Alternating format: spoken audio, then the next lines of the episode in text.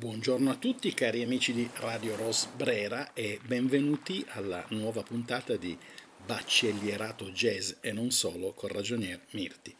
Spero che stiate bene, ieri è stato il solstizio d'estate, spero che vi eh, trovi in forma e pimpanti. Come sapete sono a Torino, è stato un maggio-giugno particolarmente piovoso, ma si sta bene, quindi spero che anche voi stiate bene come me. Oggi eh, parliamo di soul music. Soul music è la musica diciamo, di matrice nera che si è andata sviluppando da Ray Charles negli anni 50 in avanti con tutta una serie di artisti che soprattutto negli anni 60 ne hanno definito il carattere. La musica dell'anima, no? soul vuol dire appunto anima e ci sono dei cantanti maschi e femmine che hanno eh, creato tutto un mondo, un mito culturale, parliamo di Aretha Franklin, parliamo di James Brown, eh, di, parliamo di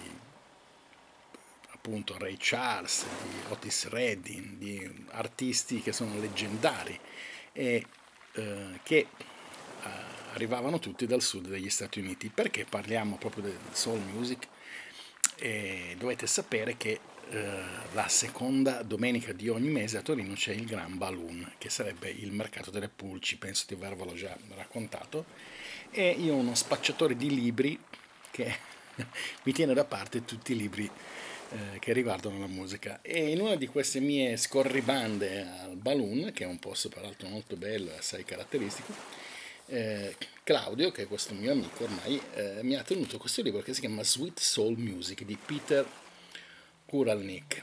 E sottotitolo Il Rhythm and Blues e l'emancipazione dei neri d'America. Un libro bellissimo che racconta un sacco di storie, di aneddoti, è scritto molto bene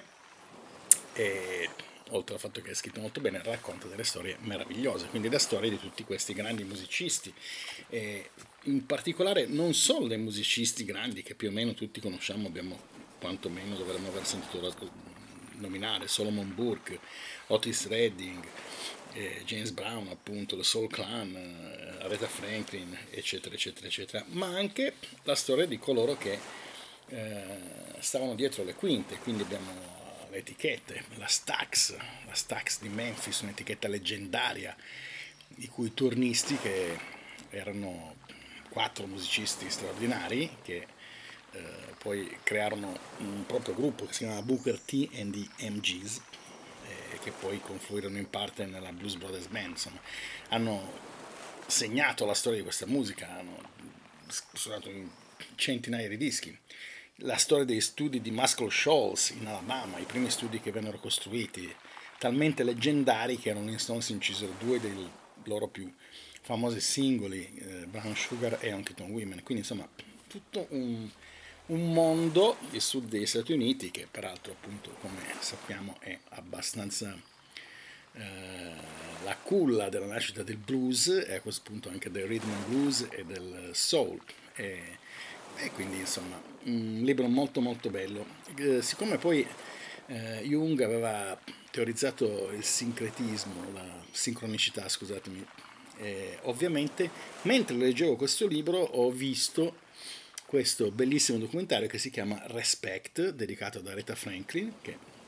come sicuramente sapete era soprannominata la regina del soul, in cui moltissimi di questi personaggi di cui stavo leggendo le gesta e le storie eh, compaiono, eh,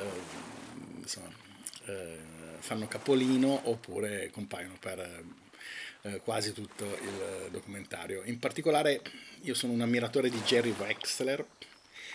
che era un produttore dell'Atlantic, ha prodotto tutti i dischi di Retta Franklin che hanno avuto successo, ha prodotto tantissime robe, ha scritturato per l'Atlantic i Led Zeppelin senza aver mai sentito suonare neanche una nota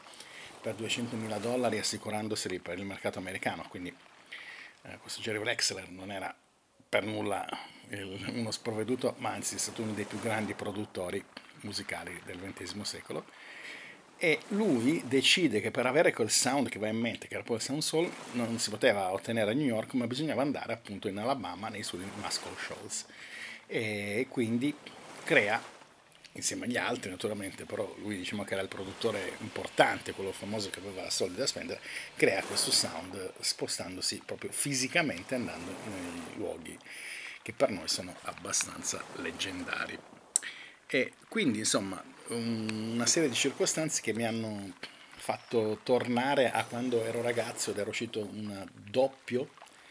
vinile che si chiamava Soul Power, che era una raccolta di straordinaria bellezza con i grandi successi di questa musica e eh, che amavo allora, ho continuato ad amare e continuo ad amare, con dei suoni bellissimi, arrangiamenti straordinari e eh, senza essere ridondanti o laccati, proprio belli. E, per chiudere, diciamo, vi leggerei alcune frasi sul retro di copertina di questo libro che vi ricordo appunto è Sweet Soul Music di Peter Guralnik che appunto dice il soul la, la, la, nascita del soul si fa risalire agli anni 50 a Ray Charles e alla sua rivoluzione copernicana della musica nera un'emozionante storia musicale e sociale che coinvolge Sam Cooke, Otis Redding, Aretha Franklin e James Brown gli uomini della Motown, della Stax e quelli dei mitici studi di registrazione Muscle Shoals. Diciamo quindi il suono degli anni 50 e 60 che ha eh, cambiato un'epoca perché poi ha eh, influenzato tutti gli altri a partire dai grandi rocker inglesi. Eh, bene, spero di aver stuzzicato la vostra curiosità o di, aver, di avervi ricordato un grandissimo genere musicale che eh, veramente la, come possiamo dire, la benzina di qualsiasi musicista contemporaneo. Quindi eh, vi ricordo ancora Peter Guralnik, Sweet Soul Music e se vi capita il documentario Respect dedicato ad Aretha Franklin. Eh, per oggi è tutto, eh, buon ascolto, vi auguro tanta tanta musica soul nel prossimo futuro e a risentirci alla prossima puntata. Ciao!